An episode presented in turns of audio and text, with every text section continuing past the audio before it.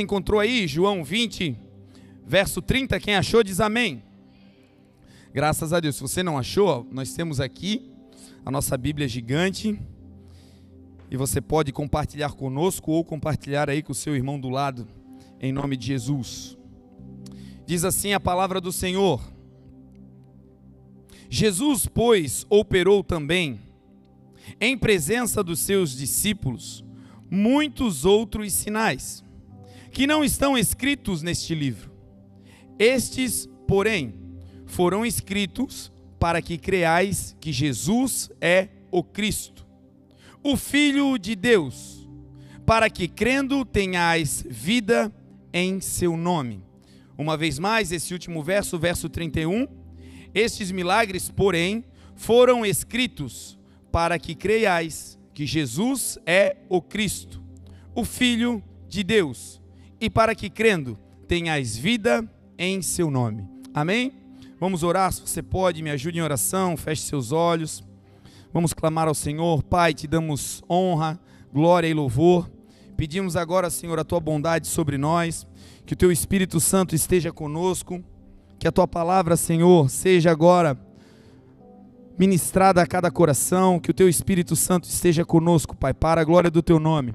Abençoa agora, Espírito Santo, a nossa vida, o nosso coração, que ao sairmos daqui saiamos todos nós transformados, aprimorados e mais parecidos com o teu filho Jesus. Senhor, nós te pedimos agora a tua graça.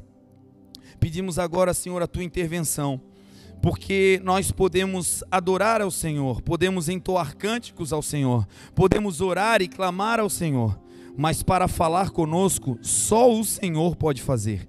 Então, agora, o que todos nós, como igreja, te pedimos, Senhor, fale conosco. Assim como um pastor que conduz as suas ovelhas para fora do aprisco e as suas ovelhas o seguem, assim nós queremos ouvir claramente a tua voz e queremos te seguir, Senhor. Usa-me agora como um canal, como um facilitador, como um expositor claro da tua mensagem e que os meus irmãos, e eu também me incluo nisso, que todos nós possamos envolver a palavra pela fé que o Senhor já colocou no nosso coração. E que essa palavra não seja apenas uma escritura lida ou uma mensagem exposta, que ela se transforme em uma sentença profética para essa semana, para esse mês e para esse ano. Essa é a oração que nós fazemos e juntos nós te damos toda a honra, toda a glória e todo o louvor em nome de Jesus. Amém. Amém. Irmãos, quando nós nos dedicamos ao estudo da palavra, quando você vai se dedicando à leitura dos textos bíblicos e, sobretudo, quando você dedica a ler o Novo Testamento, você vai ver que o Novo Testamento ele está carregado de milagres e sinais que Jesus Cristo fez, sobretudo nos evangelhos, Mateus, Marcos, Lucas, João você vai ver ali uma história contada com início e fim. Alguns evangelistas partem do nascimento do Senhor, outros partem dos seus milagres, dos seus sinais. João, que foi esse que nós lemos agora, ele é um dos autores mais profundos ao falar sobre quem Jesus é, porque ele não apenas conta o nascimento terreno de Jesus, ele não apenas vai falar sobre a linhagem de Jesus que veio da tribo de Judá, que veio da linhagem de Jessé, de Davi, ele vai mais fundo e vai dizer como Jesus é e quem ele era antes da criação do mundo. Então João tem uma, lingu uma linguagem profética, uma linguagem aprofundada. E João vai revelar quem Jesus é na integralidade do seu poder. E João, ao relatar o nascimento de Jesus, ao início da vida de Jesus, ele não se remete apenas à vida terrena, ele vai mais fundo e busca a origem espiritual de Jesus. E ele vai dizer em João, no capítulo 1: No princípio era o Verbo. O Verbo estava com Deus e o Verbo era Deus. Tudo foi feito pelo Verbo, e sem o Verbo nada do que foi feito se fez. No Verbo está a vida, e a vida é a luz dos homens. A luz resplandece nas trevas, e as trevas não podem compreender a luz. Houve um homem enviado de Deus cujo nome era João. Ele veio para testemunho, para que testificasse da luz, para que todos crescem por ele. Não era ele a luz, mas ele veio para testificar da luz. E ali estava a luz verdadeira, que ilumina todo o homem que vem ao mundo. Ele estava no mundo, o mundo foi feito por ele, mas o mundo não o reconheceu. Ele veio para os seus e os seus não o receberam. Mas todos quantos o receberam, ele lhe deu o poder de serem feitos filhos de Deus, os quais não nasceram do sangue, nem da vontade da carne, nem da vontade do homem, mas nasceram de Deus. E o Verbo, Jesus, se fez carne e habitou entre nós. E nós vimos a sua glória, como a glória do unigênito do Pai, cheio de graça e cheio de verdade. João faz esse relato histórico dizendo: no princípio, Jesus não era um bebê. No princípio, Jesus não era um menino. No princípio, Jesus era o Verbo. Quando Deus abria a boca, o que saía da boca de Deus era a palavra, e a palavra é Jesus, o Filho. O Filho, que era a palavra, entrou em um corpo, mas não deixou de ser o Verbo não deixou de ser a expressão da vontade de Deus, embora em um corpo continuou sendo o Verbo. E o Verbo, diz a palavra, ele resplandece nas trevas, e as trevas não podem vencer o Verbo. Todos aqueles que carregam a palavra não podem temer as trevas, as obras malignas, o olho altivo, palavra agorenta. Com quem é de Deus não pega. A palavra diz: quem é de Deus, o maligno não lhe toca. E não lhe toca por quê? Porque sobre a sua vida está o Verbo, a palavra de Deus. E a palavra de Deus é Jesus Cristo. Nós precisamos ter esse entendimento como igreja do poder do Jesus que nós seguimos. Que esse Jesus, ele não teve a sua existência quando saiu do ventre de Maria. Não. Antes do mundo se formar, Jesus já estava com Deus. E mais, a ferramenta de criação do universo foi Jesus. Hebreus 1 vai dizer: Havendo Deus outrora falado diversas vezes e de várias maneiras aos pais pelos profetas, a nós nos últimos dias falou pelo Filho, por Jesus, a quem constituiu o herdeiro de todas as coisas e por quem criou o universo. Ele, Jesus, é o resplendor da glória de Deus. Não dá para ver Deus é como olhar para o sol, não dá para olhar diretamente, mas dá para olhar para os raios solares, para o resplendor da glória do sol. Isso nós contemplamos, assim é com o Filho. Nós não podemos ver o Pai, mas nós podemos contemplar o Filho Jesus, que é o resplendor da sua glória. Ao olhar para Jesus, nós olhamos para o Pai, para o resplendor da glória do Pai. Hebreus segue dizendo que Jesus é a expressão exata da pessoa de Deus. Como conheceremos a um Deus invisível? Conhecendo um filho que se tornou visível. Como teremos os nossos questionamentos, as nossas pluralidades, os nossos conceitos multiversos respondidos, olhando para o Criador do universo, aquele que fez os céus e a terra, aquele que foi o instrumento de criação de Deus. Quando Deus abriu a boca através da palavra, tudo se formou. E a palavra que criou todas as coisas é Jesus. Isso é muito interessante e importante para nós, gente. Porque sem ter essa fé de que Jesus é o Criador de todas as coisas, a ferramenta que o Pai usou para criar, nós vamos depositando a nossa esperança em outros artifícios e em outros instrumentos de criação. Sem ter essa convicção que a criação e tudo que vai ser criado vem pela palavra de Deus, e a palavra de Deus é Jesus nós podemos perder o ânimo diante de um diagnóstico médico.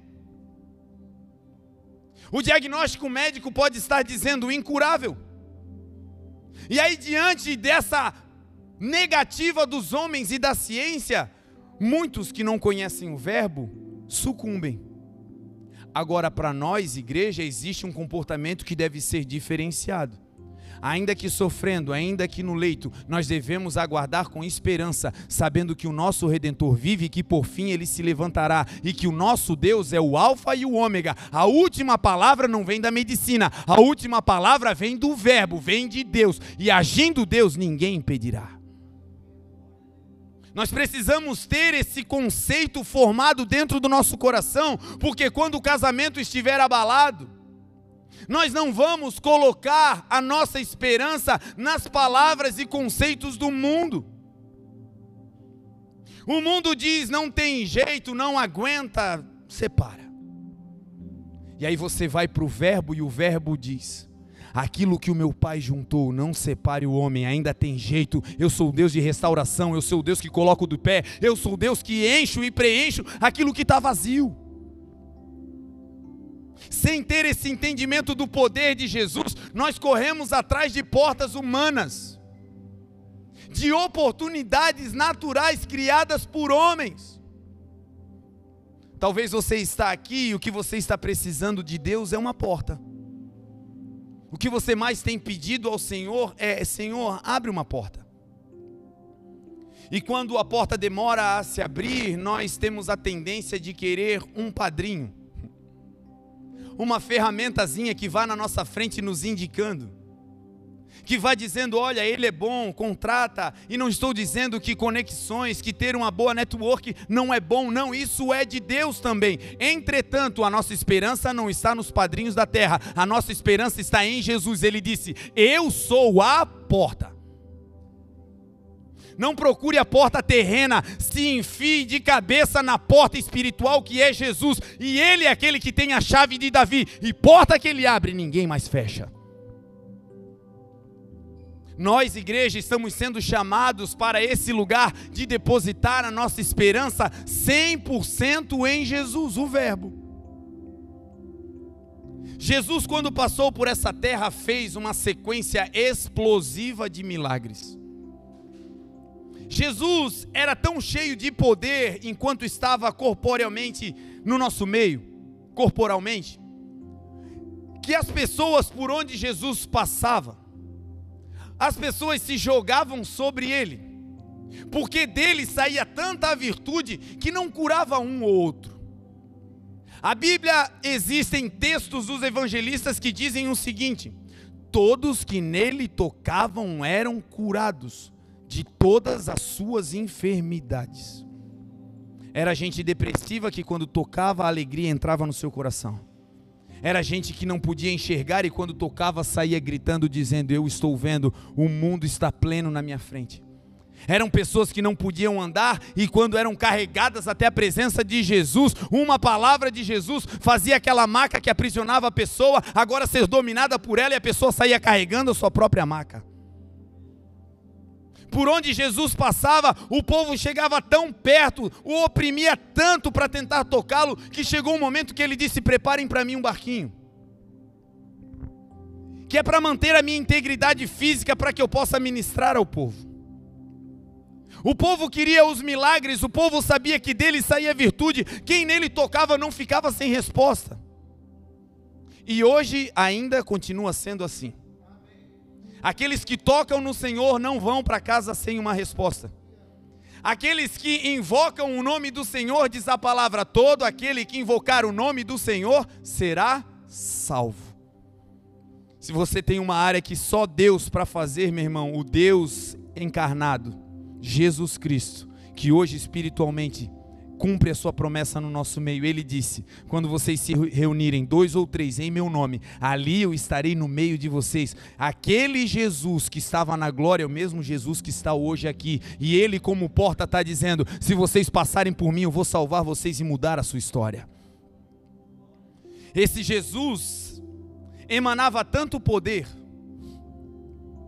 que chegou um tempo que ele não entrava mais nas aldeias porque as cidades não conseguiam comportar o mover da glória de Jesus.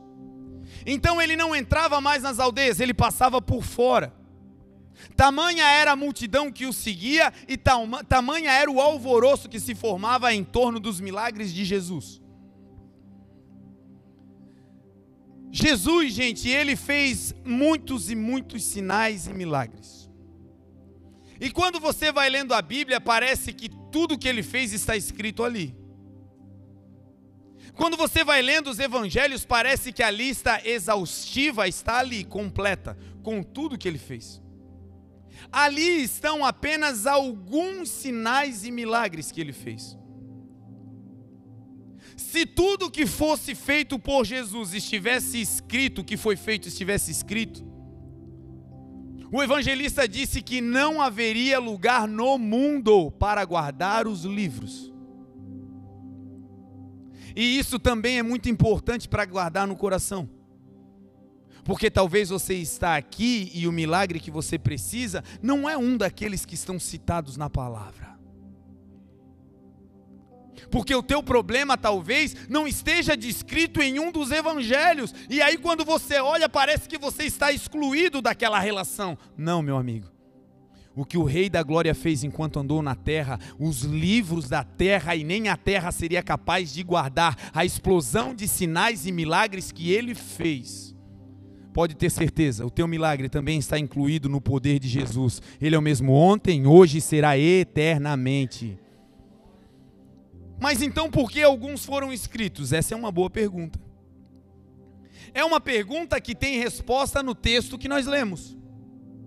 O texto vai dizer que alguns milagres foram escritos para que nós creiamos que Jesus é o Cristo, que Ele é o Salvador, que Ele é o Filho de Deus, que Ele é o Cordeiro que tirou o pecado do mundo. E para que crendo nele nós tenhamos vida nele. O texto está dizendo que os milagres que foram escritos carregam não apenas o poder que aconteceu naquele dia, mas cada um dos milagres tem por trás um ensino. E é isso que Jesus sempre tentou deixar para o povo. Quando ele pediu o barco, ele disse: Olha, eles se lançam sobre mim e eles são curados. Mas essa cura, essa libertação, esse presente que eles recebem de mim, pode se perder pelo caminho. Porque é possível ser curado um dia e depois ter uma doença de outra espécie. Porque é possível ser liberto de um mal e daqui a pouco se enfiar de novo naquela mesma vida. É possível. E a preocupação de Jesus não era apenas com a cura do corpo, mas era ensinar o espírito daqueles homens para que eles pudessem saber o processo pelo qual o milagre chega e mais, como eles poderiam fazer para viver uma vida plena. Por isso Jesus disse: preparem um barco, porque no meio deles eles vão receber só milagres mas mais do que o milagre, mais profundo do que o milagre, é um ensino que o milagre traz. Então eu vou entrar no barco e depois de ter feito milagres, eu vou ensinar a eles, porque o ensino vai muito além dessa vida. O ensino nos leva para a vida eterna. Então Jesus multiplicou, fez milagres, sinais e maravilhas. E inspirou homens a registrar os milagres. A lista dos milagres de Jesus não está em uma ordem cronológica na Bíblia. Apenas dois deles estão registrados, elencados como primeiro e segundo milagre. Só que, apesar de não estarem em uma ordem cronológica dos fatos, eles foram escritos de maneira pedagógica, ou seja, quando você vai lendo milagre por milagre, você vai vendo que tem ali um ensino do Senhor que vai se completando. E nessa noite nós vamos tirar um tempo para nos dedicarmos ao estudo de pelo menos dois milagres, os dois primeiros milagres do Senhor Jesus. O primeiro milagre que Jesus realizou publicamente é o milagre relatado também por João quando ele fala que Jesus ele esteve na Galileia. E lá naquele lugar ele realizou o seu primeiro grande sinal em Caná da Galileia. A história vai dizer que Jesus foi convidado para um casamento. Esse casamento estava acontecendo, o casamento dos judeus não é como o nosso, de uma noite, de um evento. É uma semana, são vários ritos que eles têm. E pelo menos durante sete dias aquela celebração acontece. E Jesus estava naquele ambiente. Jesus foi convidado junto com os seus discípulos e com a sua mãe. E o primeiro milagre de Jesus, pasmem, não foi em um velório não foi ressuscitando alguém morto em um lugar fúnebre, não. O lugar que Jesus escolheu para começar o seu ministério público foi no meio de uma festa.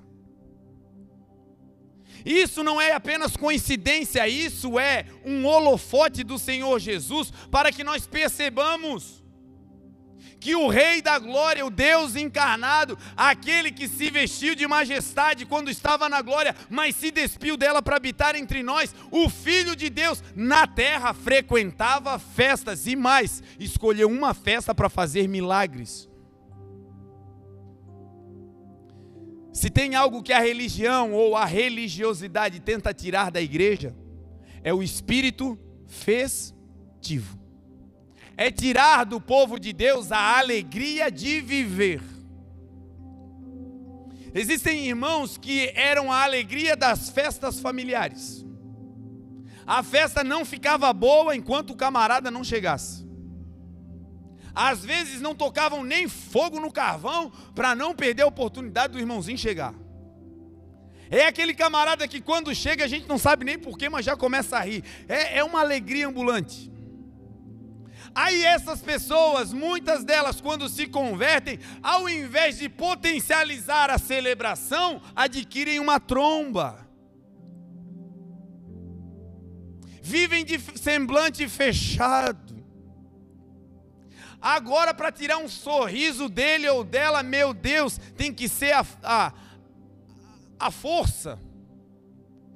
E quando a gente vai olhar para a Bíblia Sagrada, nós vamos ver Jesus dedicando o seu primeiro milagre em um lugar onde estava acontecendo uma celebração. Ei, igreja, em nome de Jesus, celebre as suas conquistas, celebre o que Deus está fazendo na sua vida, celebre a vida que você tem. Tire os teus olhos daquilo que é mal e coloque os teus olhos naquilo que é bom e aprenda a celebrar e fazer festa. Festa para quem é cristão é de Deus. Como, pastor? Você vai ver as festas que Deus mandou o povo de Israel celebrar. A primeira festa que o povo de Israel celebrava anualmente, não foram eles que inventaram, foi Deus quem mandou. Você sabia disso? Deus mandou o povo fazer festa. A primeira delas foi quando o povo estava escravo no Egito, 430 anos de opressão, uma geração inteira vivendo opressa. E aí, um determinado dia, Deus envia Moisés e lá eles recebem uma palavra.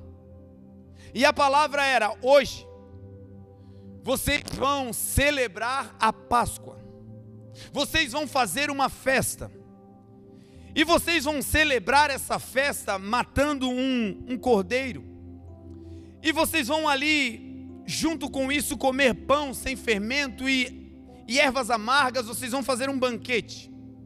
E esse banquete vai proceder da seguinte maneira: se a carne que vocês estiverem for grande demais para a família de vocês, dividam com quem está do lado, chamem para a festa.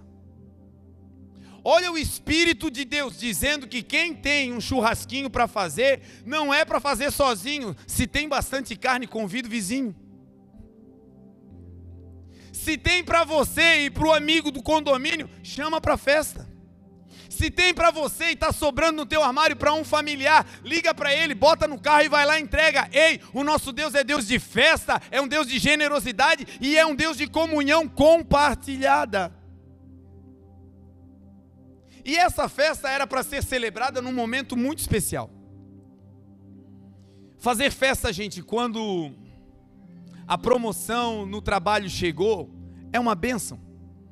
Fazer festa quando o nosso negócio está prosperando, é uma bênção.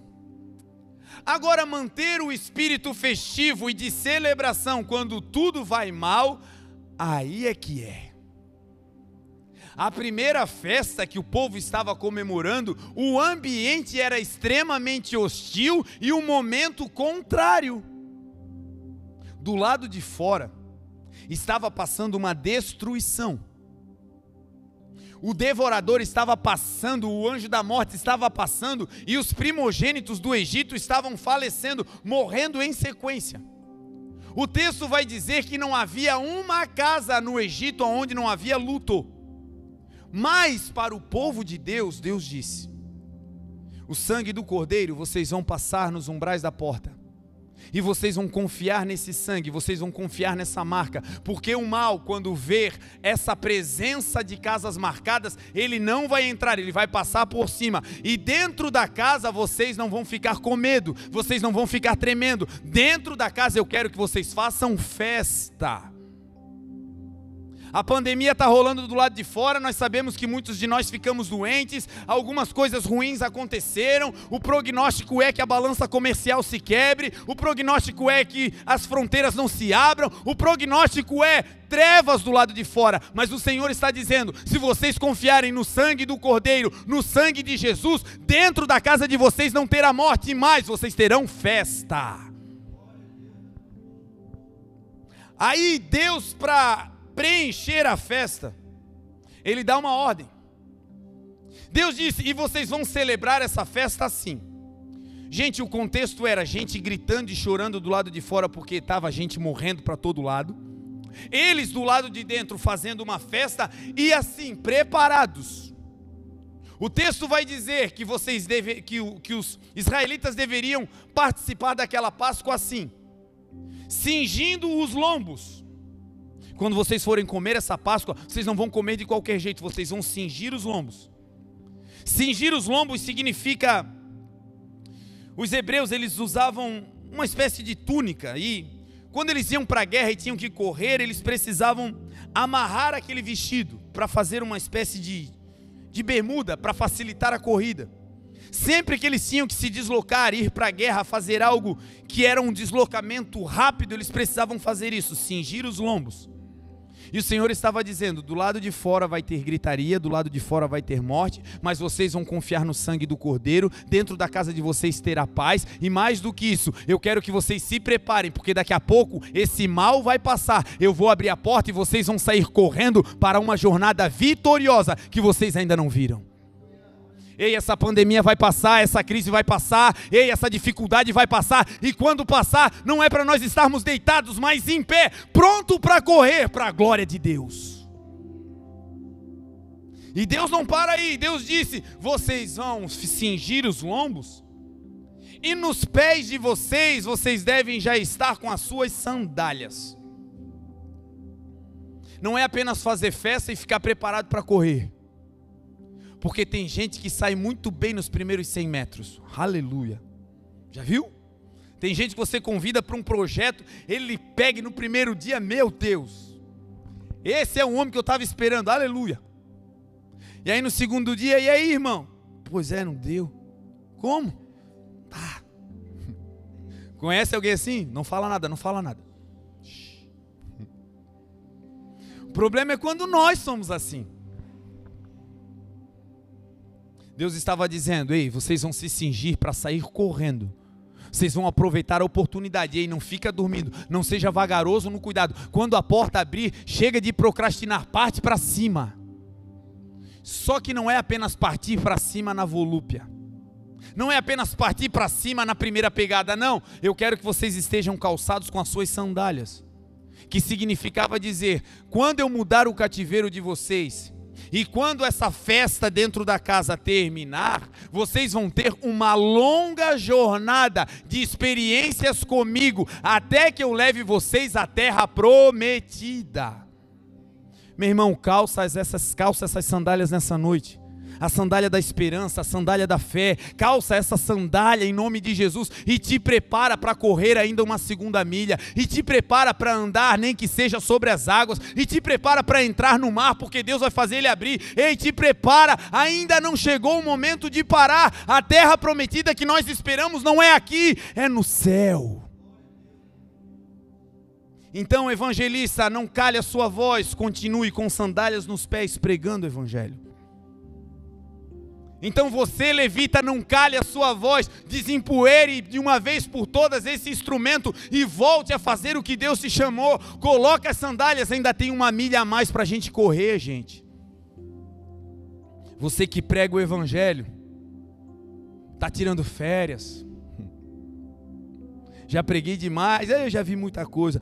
Ou o que os teus olhos não viram, o que os teus ouvidos não ouviram e o que nem subiu no teu coração é o que Deus já tem preparado para você. Ei, a próxima fase será extraordinária. Percebe que tudo que eu estou dizendo é coisa boa? Mas percebe como é que essas coisas boas começam? Festa no meio do caos.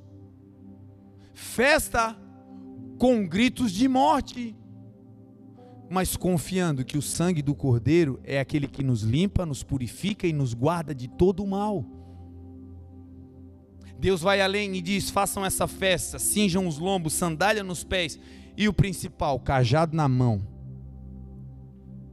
Quando Deus fizer o que Ele vai fazer na sua vida, o que tem que estar nas tuas mãos não é o ouro e não é a prata, é o cajado. O cajado que significa o ministério que o Senhor te deu. A palavra de Deus que você carrega.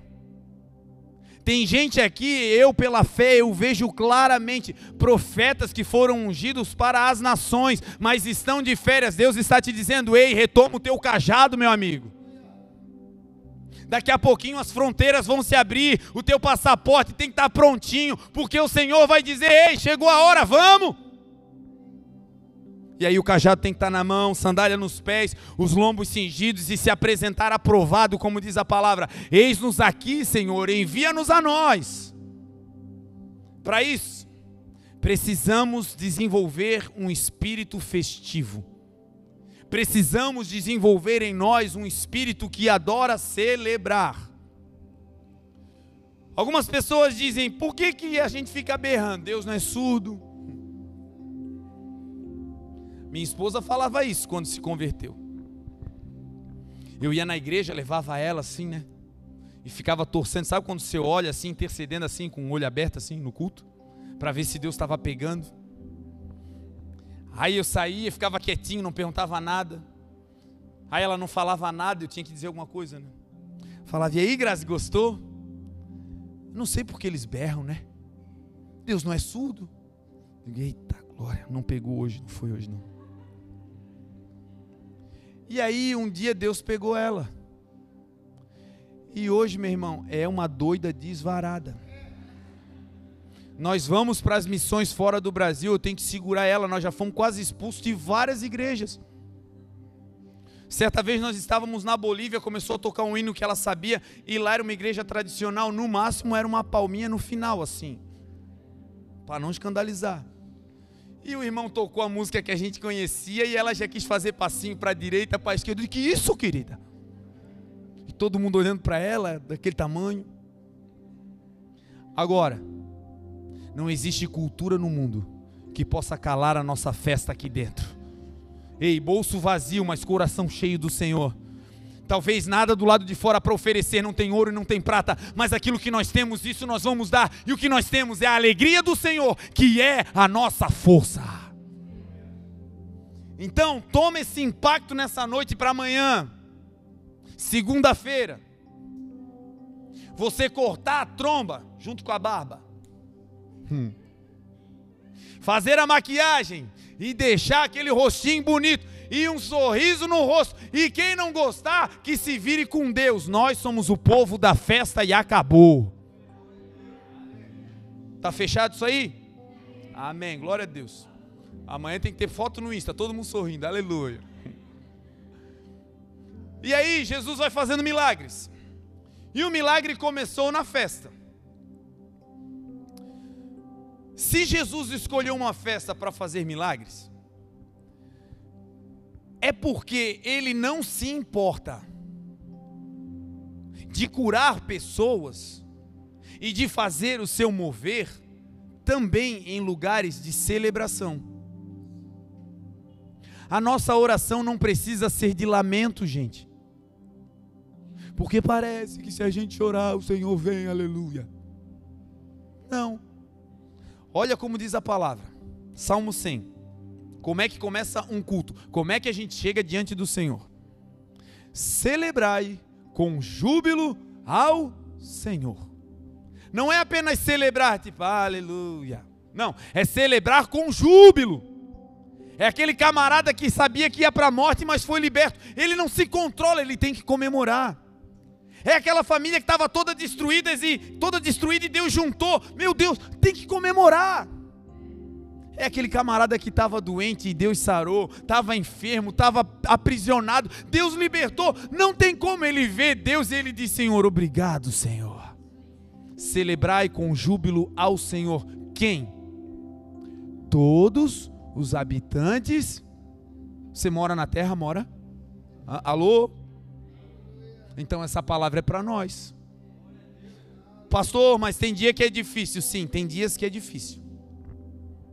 Salomão diz assim: que adorar, que louvar ao Senhor com o coração triste, é como derramar vinagre em uma ferida aberta. Quando você chega na presença de Deus e talvez você está escutando eu aqui falando de festa e você tem um boleto para pagar e amanhã não dá para ficar de historinha. O exame que vai mudar a sua vida é amanhã, não dá para ficar aqui, pastor. Essa mensagem poética é linda demais, mas o meu problema é amanhã, minha batata está assando, pastor. E aí, para você adorar com o coração triste, é como derramar vinagre numa ferida aberta, disse Salomão. Você já teve essa experiência assim de, talvez na infância, de ralar assim o braço, um cotovelo e chega em casa e a mãe, é, aquela obra do inimigo chamada Mertiolate. Tá rindo, né? O negócio dói demais. O que era aquilo, Jesus? E aí na época bíblica não tinha, graças a Deus, mas tinha vinagre. E aí o texto está dizendo: quando você está triste e derrama vinagre na ferida, a primeira coisa que acontece é o que? Dói, arde. Mas a consequência dessa dor, qual é? É que aquela ferida vai se tornando algo completamente limpo. E quando fecha, fecha completamente saudável. Aquela cicatriz é perfeita e nenhum corpo estranho ficou dentro de você. Começou doendo, mas ao adorar vai limpando e no final é festa para o Senhor. Quero te incentivar, meu irmão, a no seu carro, no dia mal, não escutar músicas que te jogam para baixo, não ouvir pessoas que somam com você para lamber feridas, não ficar se retroalimentando de lixo, de poluição, não. No dia mal, escolhe um camarada cheio do Espírito Santo, uma menina cheia de Deus e senta com ela. Parece que a nuvem de glória sai dela e vai para você. Você diz, é mesmo, né? Coisa boa é ouvir gente de Deus.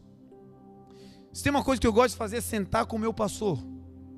Às vezes eu saio daqui derrubado, eu digo, meu Deus, tem muita coisa para fazer. Jesus, abre as portas, faz alguma coisa. Senhor, me ajuda.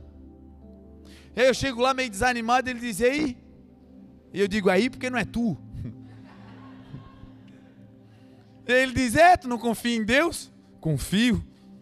Estou vivo, tem que confiar. E aí ele começa. Tu já viu que Deus faz assim, assim, assim? Tu já viu que Jesus faz assim, assim, assim? Tu lembra daquela vez assim, assim? Em momento algum ele bota os meus olhos no problema, ele coloca os meus olhos no Senhor, e no final eu saio dizendo: Deus é bom, eterna é a sua misericórdia. Vamos embora para mais uma milha, vamos embora, vamos partir para a guerra. Deus é fiel.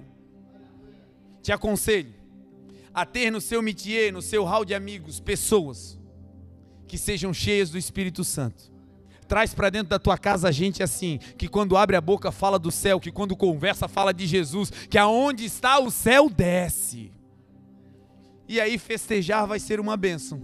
Festejar vai ser o início do processo para um grande milagre na nossa vida. O primeiro milagre de Jesus foi na região de Caná da Galileia. Era uma festa, era um casamento, era uma celebração, mas vale aqui um aprofundamento no nome, na região. Caná da Galileia, uma das traduções das raízes, raízes etimológicas da palavra é cana oca. Era um casamento que estava começando em uma região perigosa. Era uma sociedade que estava acontecendo, era um ministério que estava começando em uma região extremamente danosa. Qual? A região da aparência. Canaoca significa bonita por fora, mas sem nenhum tipo de conteúdo interno. Significa que é bonito aos olhos mas quando se chega perto não consegue se extrair dela o que se espera. Canaoca significa fragilidade para os impactos da vida. Você já viu um material oco, um, um cano? Facilmente você dobra, facilmente você quebra. E assim são aqueles que têm uma vida de aparência, aqueles que constroem a sua vida em Caná da Galileia canas ocas, que quando o impacto vem se quebram, que quando o dia mal vem não tem o que oferecer porque não tem conteúdo, estão esvaziados daquilo que mais é necessário, que é o preenchimento interno. Esse casamento estava começando nesse lugar. E aí, graças a Deus, porque Jesus não se furta de visitar os lugares que também se sustentam apenas na aparência.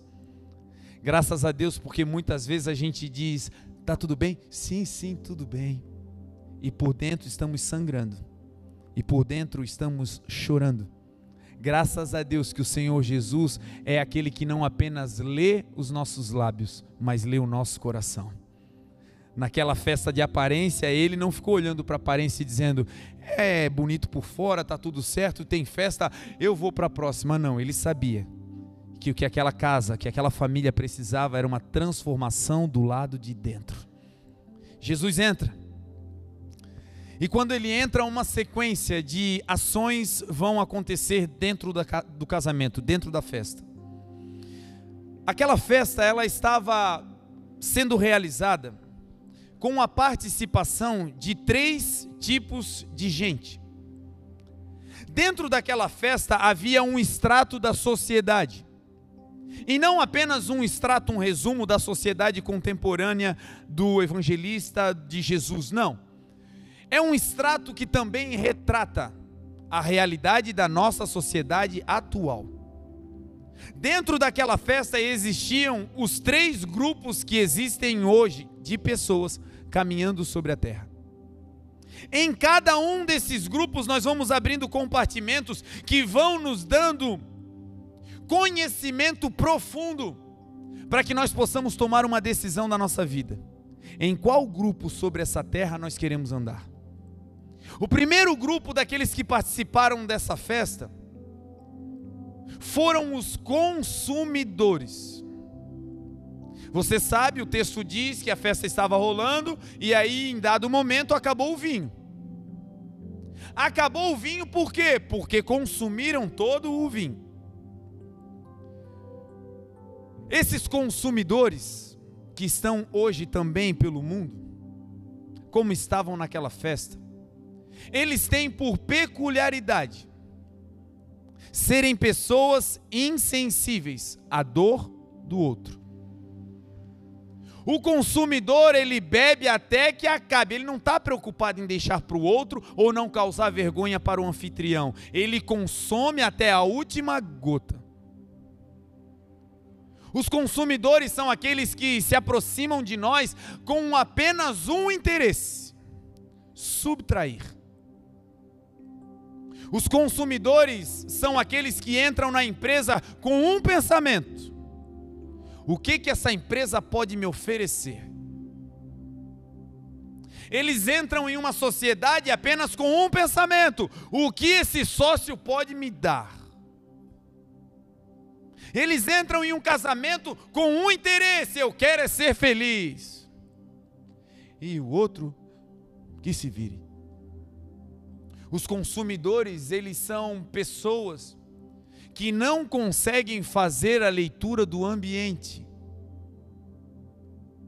Não conseguem ver o quanto está disponível e quantas pessoas estão para ter a capacidade de ler o ambiente e repartir. Os consumidores causam dano por onde passam. A Bíblia vai contar a história de um grande consumidor, de um grande personagem da Bíblia que baseou a sua vida em consumir. A história bíblica conta que Jesus escolheu doze homens, passou uma noite inteira orando e depois desceu até o sopé da montanha e ali escolheu doze homens para o seguir, aos quais ele determinou que seriam apóstolos não apenas discípulos, que significa seguidores, mas agora eles estavam sendo elevados a uma condição maior. Apóstolo significa enviado, aquele que vai em nome, aquele que professa a mesma mensagem. Entre esses doze estava um homem consumidor, Judas. Judas ele conseguiu não apenas vender o Senhor, não apenas trair Jesus no ápice do seu ministério, mas por ter um coração de consumismo, ele andava com o Rei da Glória, ele andava com Jeová Jirê, que é o Deus provedor, ele andava com Jesus, que é dono do ouro e dono da prata, e ele tinha a audácia de subtrair o dinheiro que se colocava na bolsa do ministério de Jesus. Era um ladrão, diz a palavra.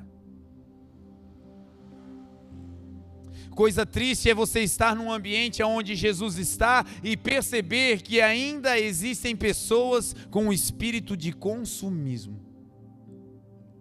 O consumista não pensa no outro, ele quer saber se a luz está nele. O consumista não quer saber se o povo está recebendo, ele quer cantar a música dele. O consumista não está nem aí se o resto do mundo está pegando fogo. Ele quer saber que tem água na piscina dele.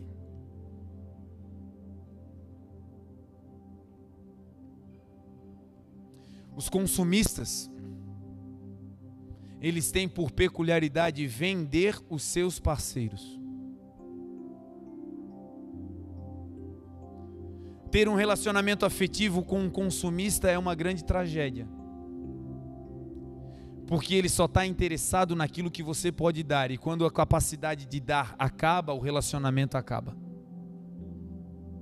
Ter um consumista como sócio é uma tragédia, porque na primeira nuance econômica da empresa ele pula fora, porque ele não está interessado em dar, ele quer receber. É possível, gente, andarmos com Jesus e nutrirmos esse espírito consumista o espírito que só olha para o seu umbigo. A palavra do Senhor vai dizer que existem inimigos da cruz. Os inimigos da cruz têm uma marca. O Deus deles, diz a palavra, é o seu ventre. Você já viu que tem gente que chega num ambiente e sai comendo tudo na frente? A gente olha e diz: ah, tadinho, ele não tem, não tem etiqueta, ele chegou agora, né? Você já viu que tem pessoas que estão num ambiente coletivo e se a sua vontade não for realizada, ela toca fogo em tudo e acaba com a paz do lugar? Todo mundo tolera porque assim, mais vale viver do que viver brigando, né? Mas esse espírito de consumismo em nós, igreja, precisa ser denunciado e mais, ele precisa passar bem longe dos nossos lares. Nós não fomos chamados para consumir, nós fomos chamados para doar, diz a palavra. Dei a cada um o que lhe é devido. A quem tributo, tributo, a quem imposto, imposto, a quem temor, temor, e a quem honra, honra.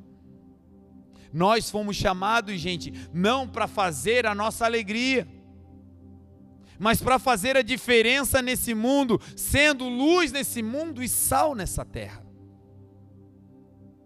A Bíblia vai falar sobre um outro grande consumista.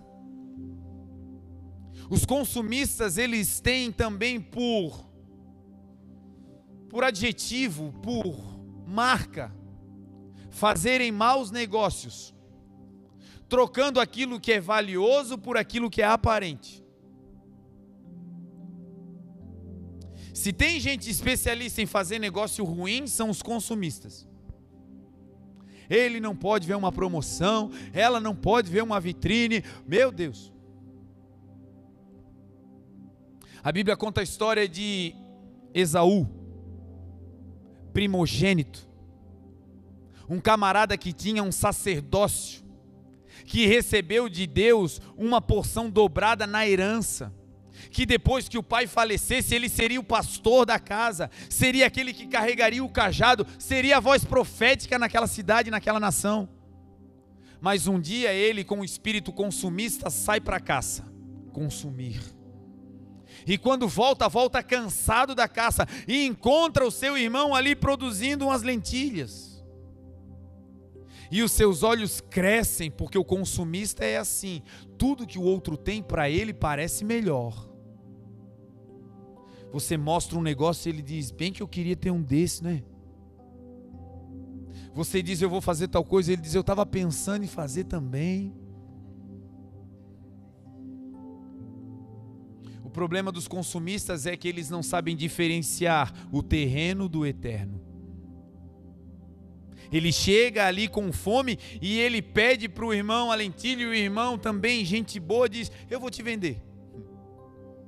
Se você vender para mim a sua primogenitura, e ele diz: O que me importa a minha primogenitura? Estou com fome, eu vou morrer aqui. Dá logo essa comida para mim e pega o que é eterno para você. Um péssimo negócio. A Bíblia diz que depois ele buscou arrependimento com lágrimas, mas não alcançou. Por quê? Porque com sede no seu ventre, com fome no seu ventre, com desejo de consumo, ele largou o que era eterno para tomar uma decisão por aquilo que era natural, fugaz, momentâneo. Que o Senhor Jesus nos levante nessa noite com esse entendimento. Que esse espírito de consumismo não nos pegue. Porque nessa festa não tinham apenas consumidores, tinha um outro grupo especial. O grupo dos servos dentro da festa onde o milagre aconteceu, tinha o povo que bebeu todo o fim. Tomou tudo, consumiu, a festa entrou em colapso. Porque quando junta muitos consumidores é assim, colapso. Agora tem um tipo de gente que estava ali que se enquadra com a igreja. São os servos eles estavam ali servindo, participando do ambiente, e quando Jesus vai fazer o milagre, a ferramenta que Jesus vai usar não é o noivo, não é a noiva, não é o dono da casa, não, não. Quando Jesus vai usar, não é nem os discípulos. Quando o milagre vai começar, Jesus vai usar os servos. Servos têm por característica entrar em lugares que nem o dinheiro poderia colocá-los. Todo servo tem como marca na sua vida ganhar de Deus acessos. Quem é servo vai entrando em lugares que quando chega diz: Como é que eu vim parar aqui? A Bíblia conta a história de um grande servo, Davi. Davi, ele quando mais jovem, antes da unção, ele cuidava das ovelhas do rebanho do seu pai. Aquele rebanho não era apenas um rebanho profético, um rebanho teórico, não, era um rebanho de animais que serviam para o mantimento da família. Aquilo que Davi estava cuidando como servo, era o que mantinha a mesa cheia na casa, era o que mantinha os celeiros cheios dentro do lar. E os servos têm essa marca. Eles carregam uma unção que aquilo que eles tocam não fica na rua. A prosperidade do que eles fazem no seu serviço entra na casa. Quem é servo trabalha longe de casa, mas a sua família está em dia, porque ele tem esse coração. Não é apenas para mim. O que Deus fez em mim é para mim e para os meus. Quando recebe algo, quando recebe algo da parte do Pai, a primeira coisa que vem é guardar, é poupar, é cuidar. Davi tinha acesso ao rebanho do Pai. Quem é servo tem acesso à mesa. Fizeram uma festa para eleger o novo rei e ele estava lá cuidando das coisas do pai, servindo. E aí pararam a festa. Samuel disse: Ninguém se senta nessa mesa enquanto esse menino não chegar. E quando Davi chegou, o Espírito disse a Samuel: É esse aí. Aquele que estava servindo no anonimato, agora vai ser ungido o rei de Israel. Porque quem serve no anonimato não procurando holofotes é encontrado pelo holofote de Deus. Você está fazendo algo escondidinho, ninguém nem sabe. Você está lá trabalhando todo dia fazendo um negocinho, ninguém nem vê, você diz: dá vontade de chutar esse negócio, né? Tá doido. De novo isso aqui, Senhor. E às vezes você se pergunta: para que eu estou fazendo isso? Ninguém nem vê, ninguém reconhece. Ei, o Deus que você serve tem olhos como chama de fogo que penetram em todo lugar. Você está debaixo dos olhos do Senhor e no tempo certo Ele vai te exaltar para a glória dele. Continue servindo. Davi, por servir, foi chamado para a mesa. Olha o acesso aumentando. Cuidava das coisas do pai, cuidou bem. Mesa. Você sabe que é na mesa que a alimentação é feita, é na mesa que os nutrientes são repartidos, é na mesa que a igualdade vem. Lá em casa agora nós estamos percebendo isso. Antes era só eu e a Grazi. E agora tem o Davizinho jogando comida pela casa. E aí, enquanto ele está no chão, ele está ali, né? Solto. Eita glória. E aí, de repente, ele vem para a cadeirinha. E aí precisa ver a cara de satisfação dele. Ela bota ele na cadeirinha, ele estica os bracinhos e faz assim. Sabe o que é isso? A satisfação de estar na mesa, porque a mesa te coloca no mesmo nível. Ei, Deus está preparando uma mesa para você, meu amigo. Não para de servir, não para de servir, não para de fazer no secreto, não para de fazer no oculto. Daqui a pouquinho o chamado vai vir, ei, é na mesa. Para quem é servo, o acesso não para. Davi foi chamado para a mesa, e aí um dia, o rei endoidou espíritos malignos tomaram conta dele. O camarada que usava a coroa agora não sabe mais o que fazer da vida, está perturbado. Porque você sabia que nem todo o dinheiro do mundo pode ser uma certificação de te dar a paz? O rei era cheio de tudo que a terra podia dar, mas não tinha aquilo que só Deus pode dar: paz. A minha paz vos dou, não a dou como o mundo dá. E aí, quando descobrem que o rei está doido, um servo, um servo do rei, tem uma revelação. Se tem algo que Deus gosta de fazer, é contar coisa grande para gente simples. Se tem coisa que Deus ama fazer, é revelar os seus projetos para aquele aqueles que não são, para confundir os que são. Ele não pega um conselheiro do rei, ele pega um dos servos e o servo diz: Meu senhor, o senhor está aqui babando igual um maluco, eu fico até constrangido de estar na sua presença desse jeito. Eu respeito tanto o senhor, assim, cadeia hierárquica, mas assim, desse jeito não vai dar.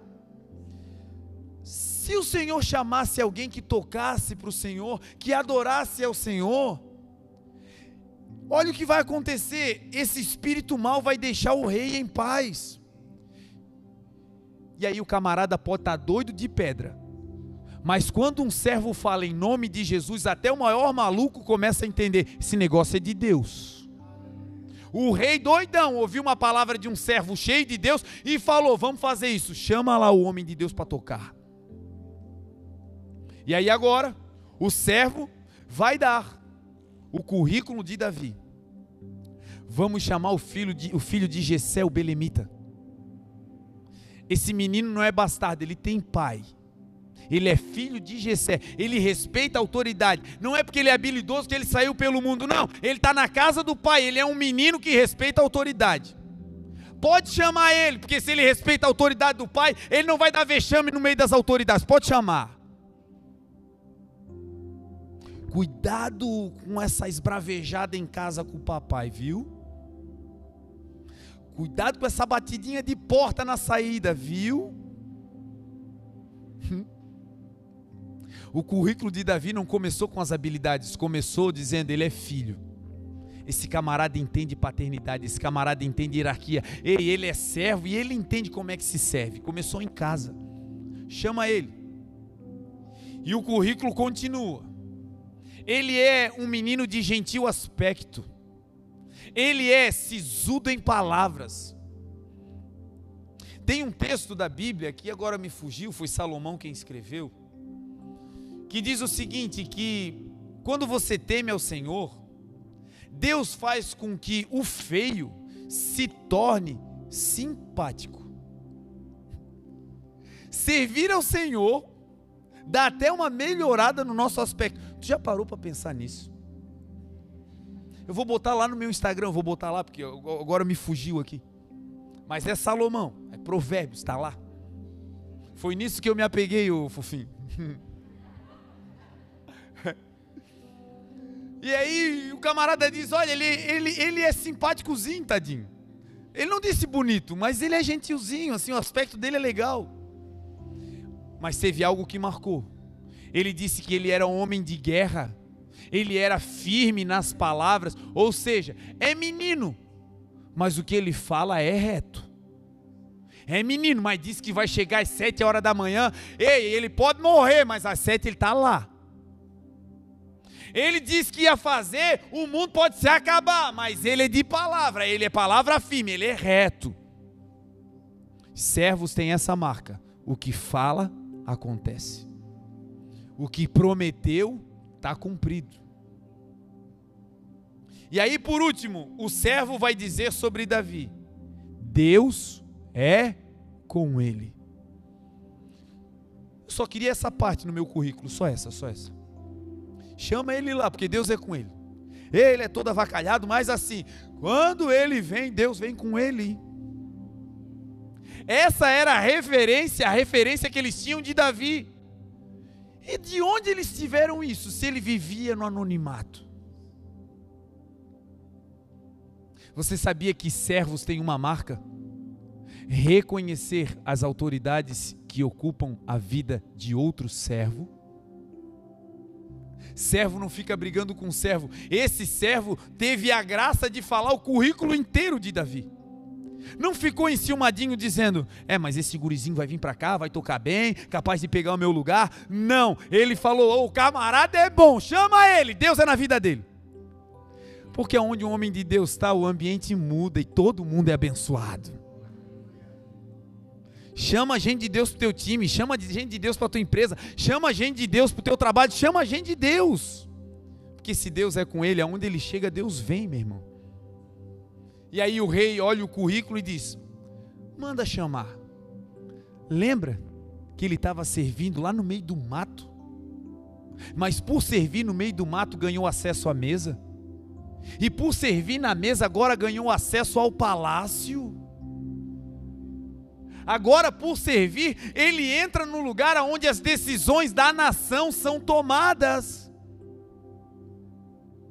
Esse tipo de acesso o dinheiro não dá, meu amigo.